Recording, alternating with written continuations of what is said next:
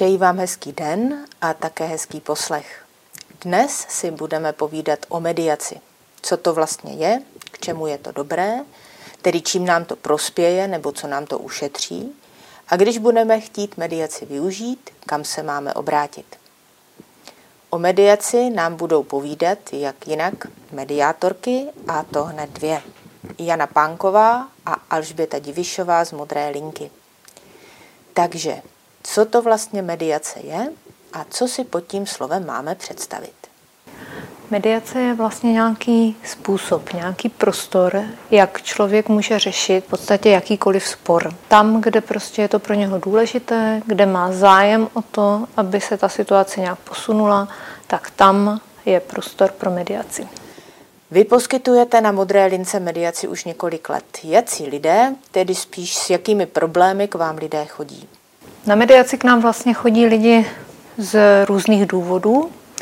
K nám chodí většinou lidé v nějakých sporech rodinných, ale to využití je mnohem širší. Mohou to být v podstatě jakékoliv spory, které se dají řešit mediací. Může to být spor se sousedy, s kolegy v práci, může to být spotřebitelský spor, mohou se tak řešit spory třeba obchodní mezi firmami, je to v podstatě velice široké. A Alžběta ještě doplní? Lidé chodí na mediaci z pravidla proto, že uh, prožívají nějaký konflikt, který se jim nepodařilo nebo nedaří uspokojivě řešit. Uh, může mít různé podoby, různou intenzitu a může se týkat různých lidí nebo různých aspektů. A s tím, že e, člověka se to týká přímo, ovlivňuje to jeho život a ten konflikt může vlastně potažmo prorůstat i do dalších oblastí života. To znamená, když třeba u nás nejčastěji chodí e, klienti řešit rodinné konflikty, právě často spojené s rozchodem nebo rozvodem, tak když se s nimi o těch věcech bavíme, tak e, zjišťujeme, jak to velmi ovlivňuje jejich psychický stav, jejich práci a tak dále. Častým spojovatelem je to, že se vlastně lidé nepotkávají ať už v oblasti hodnot, nějakých očekávání, představ. Velkou roli zde taky můžou hrát křivdy, které se udály někdy v minulosti, ale vlastně se nepodařilo ošetřit. A pokud to bylo neošetřené nebo neřešené, tak to právě velmi často vstupuje i do té přítomnosti. To znamená, že lidé spolu třeba méně komunikují nebo nekomunikují vůbec. Otvírá se tak velký prostor pro různé domněnky, zvyšuje se nedůvěra. Ještě pořád je u nás zvykem řešit spory spíš u soudu. Jak tedy jde mediace dohromady se soudní mocí? A nebo proč jít k mediátorkám a ne k soudu? Mediace se využívá jako alternativa k soudnímu řízení, protože pokud už eh, se řeší ty konflikty u soudu, tak pokud já potřebuji dokázat, že mám pravdu, tak většinou na to musím mít tou cestou, že ukážu, proč ten druhý pravdu nemá. A samozřejmě potom ten vztah to může velmi ovlivnit. Mediaci může také nařídit soud sám od sebe. A my se setkáváme nejčastěji právě s tím, když eh, klienti řeší právě porozvodovou péči o děti. Takže je to jeden z nástrojů, ke kterému soud eh, sáhne, pošle klienty na mediaci a potom v nějaké fázi vlastně ty soudní řízení pokračují dál. První, co mě napadá, když se člověk rozhodne řešit svůj spor prostřednictvím mediace a ne u soudu, že ta protistrana s tím také zrovna nemusí být svolná. K soudu člověk dostane předvolání a musí se dostavit, že? Ale jak je to u mediace? To bývá někdy komplikované, protože ne vždy třeba ten druhý vidí ten potenciál, má důvěru v to, že mediace může něco přinést, může to vnímat i jako nějaký další z útoků nebo další z kroků proti němu. Ale pokud se podaří vlastně shodnout se na tom, že mediaci ta dvojice vyzkouší, tak je to vlastně chvíle, kdy si musí vybrat mediátora, musí s ním nějakým způsobem dohodnout termín a mají poměrně široké možnosti. Mohou se obrátit na nějakého komerčního mediátora, často mediaci nabízí třeba advokáti nebo i další mediátoři, kdy pak ta služba je spoplatněná, je to smluvní odměna, takže záleží opravdu na tom, co si dohodnou. A nebo eh, mediaci nabízí i různé organizace, které nabízí podporu, pomoc v krizi. Ta mediace může být vlastně nabízená jedním mediátorem nebo dvěma, to je taky nějaká variabilita, kdy to bývá různě. Jak tedy vypadá mediace u vás, když vaše neziskovka prioritně působí jako pomoc v životních situacích, se kterými se člověk nedokáže sám vyrovnat? My působíme v organizaci Modrá linka, což je organizace směřující na podporu v krizových situacích, rozchod nebo rozvod, kterými vlastně nejčastěji řešíme. Takovou krizovou situací rozhodně je. Mm-hmm. Tak dobře, jak to vypadá na začátku? Co se děje, když dva lidé, kteří jsou ve sporu, přijdou k vám poprvé? Pracujeme ve dvojici, máme za to, že to má řadu výhod. My vlastně můžeme mnohem víc vnímat, co eh, klienti říkají, protože pokud jeden mluví s klienty, ten druhý je tam jako takové velké ucho, může naslouchat, můžeme spolu konzultovat, jak dál postupovat a těch eh, informací tam prostě proběhne mnohem více. Samozřejmě nutné doplnit, že eh, každý mediátor může přistupovat k tomu trošku jinak. Samozřejmě každý jsme jiný. Nicméně my to tady teďka prezentujeme z toho, jak z toho vycházíme my. Mm-hmm. Tak dobře, tak jak to vypadá na začátku? Co se děje, když dva lidé, kteří jsou ve sporu, přijdou k vám poprvé? Úplně na začátku se nastavuje ten rámec spolupráce, to znamená, že se podepisuje smlouva o mediaci, vysvětlují se pravidla, jak to na mediaci bude probíhat, říkají se nějaké informace k tomu a samozřejmě klienti mají možnost se na cokoliv doptat, tak aby měli jasno v tom, co bude následovat a případně, kdyby tam měli nějaký eh, otazník, tak eh, aby vlastně mediátor měl prostor vysvětlit, co a jak. Soud něco stojí, tak předpokládám, že mediace také něco stojí.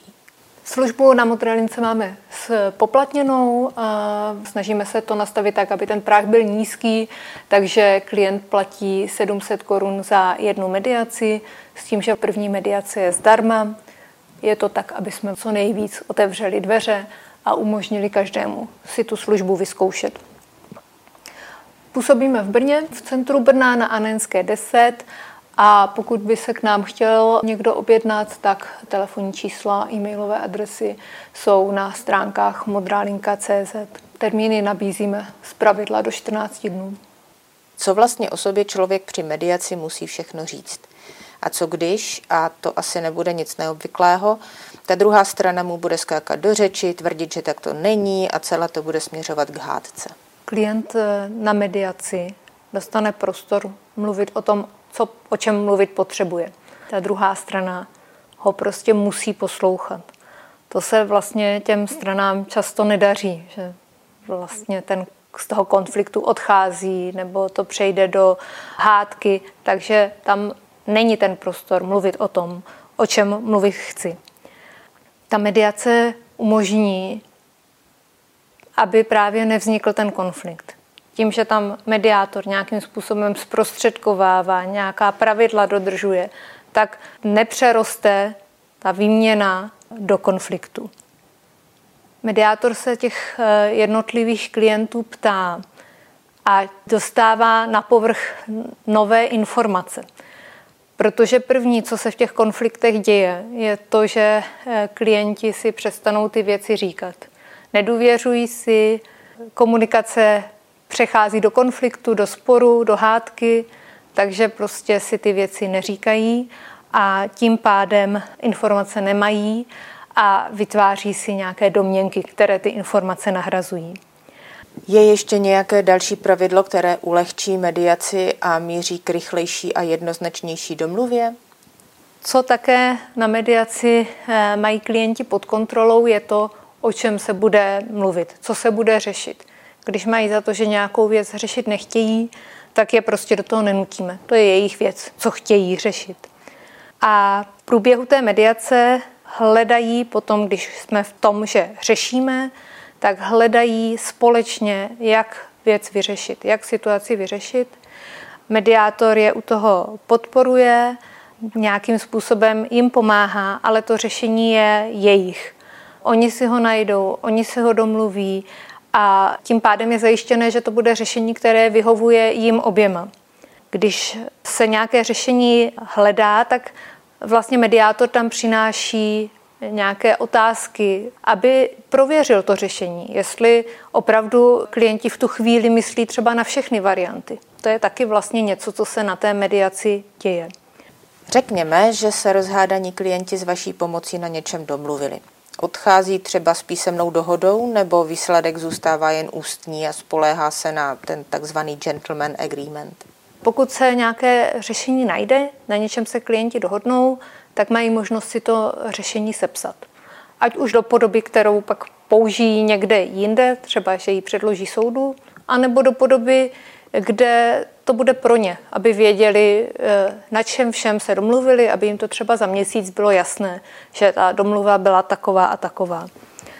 Dá se říci, kolikrát tak lidé přijdou na mediaci, než se dohodnou tak, aby to oběma stranám vyhovovalo? Některé konflikty bývají hodně složité, je tam hodně vrstev, dotýká se to hodně oblastí života těch klientů. A potom může nastat situace, že je potřeba řady mediačních setkání k tomu, aby se probrali všechny aspekty a aby se vlastně našlo řešení různých témat. Takže je možné, že klienti pracují opakovaně na té své situaci, vrací se a vlastně otevírají další a další věci. Teď trochu o mediátorech. Předpokládám, že máte také nějaká profesní pravidla, která ošetřují třeba utajení skutečností, které se dozvíte, nebo zachování nestranosti a další podobné věci. Mediátor v první řadě zachovává důvěrnost. To znamená, že nic z toho, co od klientů uslyší na mediaci, neposouvá nikam dál. Právě proto, aby bylo možné se co nejvíc otevřeně bavit, nemuset se nějak cenzurovat a zkrátka, aby bylo uh, možné říct si všechno důležité.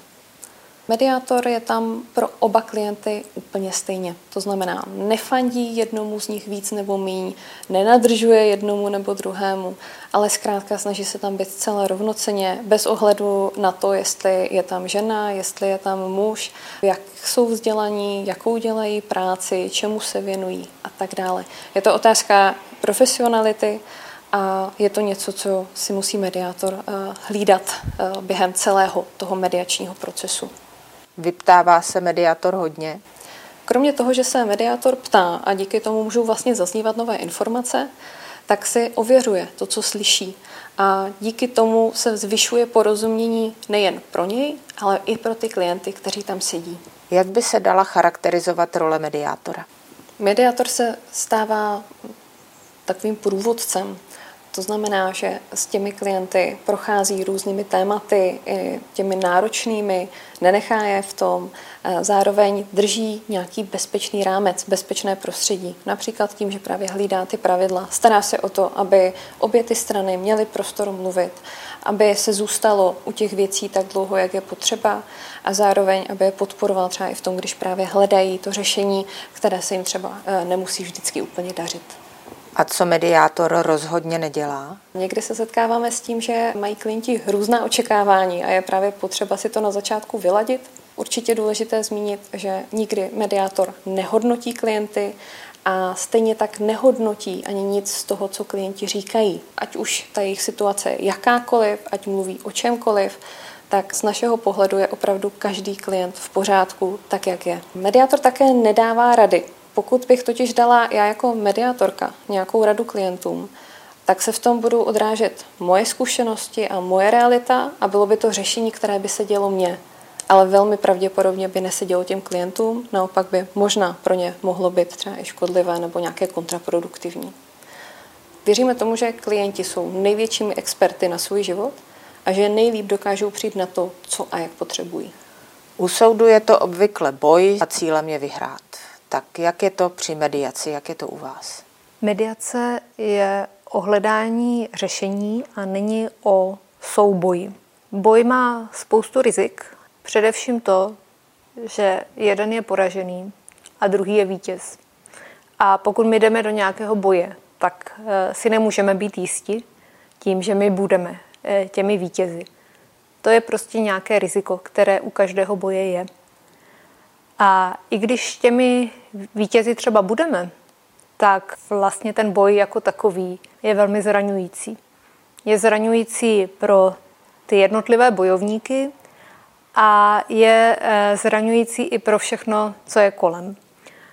Takže když si představím situaci, kdy u soudu přináším nějaké mm, nepěkné věci, mluvím o tom, co všechno můj eh, protějšek udělal špatného, abych dokázala, jak já jsem dobrá, tak ten můj protějšek to samozřejmě slyší a vnímá a zraňuje ho to. A když ten soud skončí, nebo probíhá v letech v nějakém čase, tak my ale spolu musíme nějak spolupracovat. Musíme se nějakým způsobem bavit. Musíme eh, se domlouvat na dětech, na penězích, na spoustě věcí. To pořád běží, i když ten boj probíhá nebo skončil. A může se potom snadno stát, že člověk stojí jako vítěz, ale stojí v troskách. Stojí v troskách rodiny, stojí v troskách vztahů. Sice vyhrál, ale to, co to všechno napáchalo, to už se moc změnit nedá.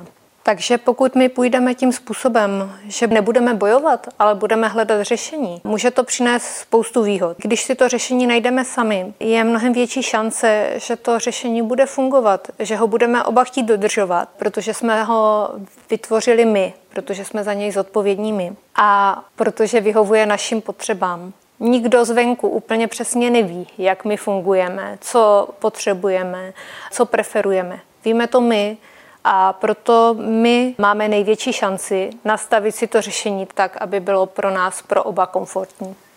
Co tedy s konflikty, když už je máme a nedaří se je vyřešit nebo usmířit, prostě přetrvávají a kazí život? V první řadě je důležité konflikty řešit. Pokud se nám eh, to řešení úplně nedaří, nebo je pro nás těžké získat v tom nějaký nadhled a fungovat v tom, tak eh, ideální je hledat nějaké možnosti a příležitosti, kam se obrátit. Mediace může být právě jednou z nich. Každý se můžeme dostat do situace, která bude náročná a kde nám může být velmi užitečné, že tam vlastně bude někdo zvenku, někdo, kdo nás tou situací provede, někdo, kdo nám pomůže. A samozřejmě platí, že čím dřív, tím líp. Protože právě ty neřešené nebo nevyřešené konflikty mají tendence se nabalovat a je fajn věnovat se jim právě dřív, dokud jsou menší, lépe se s nimi pracuje, než když vlastně ta pomyslná sněhová koule nabírá těch větších rozměrů a hrozí, že nás zavalí. Mediace je určitě lepší zažít, než se o ní bavit. A také proto je u nás první mediace bezplatná, aby klienti měli příležitost zjistit, jestli je to pro ně to pravé, jestli jim to sedí, jestli jim to něco přináší a jestli jim to může být k užitku. Jak tedy na závěr charakterizovat mediaci? Mediace je vlastně příležitost pro to zkusit se posunout. Udělat nějaký krok a pak se podívat, co všechno se změnilo a možná taky potom vidět eh, tu perspektivu, tu budoucnost v jiném úhlu. Tentokrát jsme si povídali s Alžbětou Divišovou a Janou Pánkovou z Modré linky o mediaci. Konflikty nejsou nic, co by si člověk přál, ale když už taková situace nastane, je dobré vědět, jaké jsou možnosti řešení a kam se v případě potřeby obrátit. Přeji vám hezký den a zase někdy příště naslyšenou.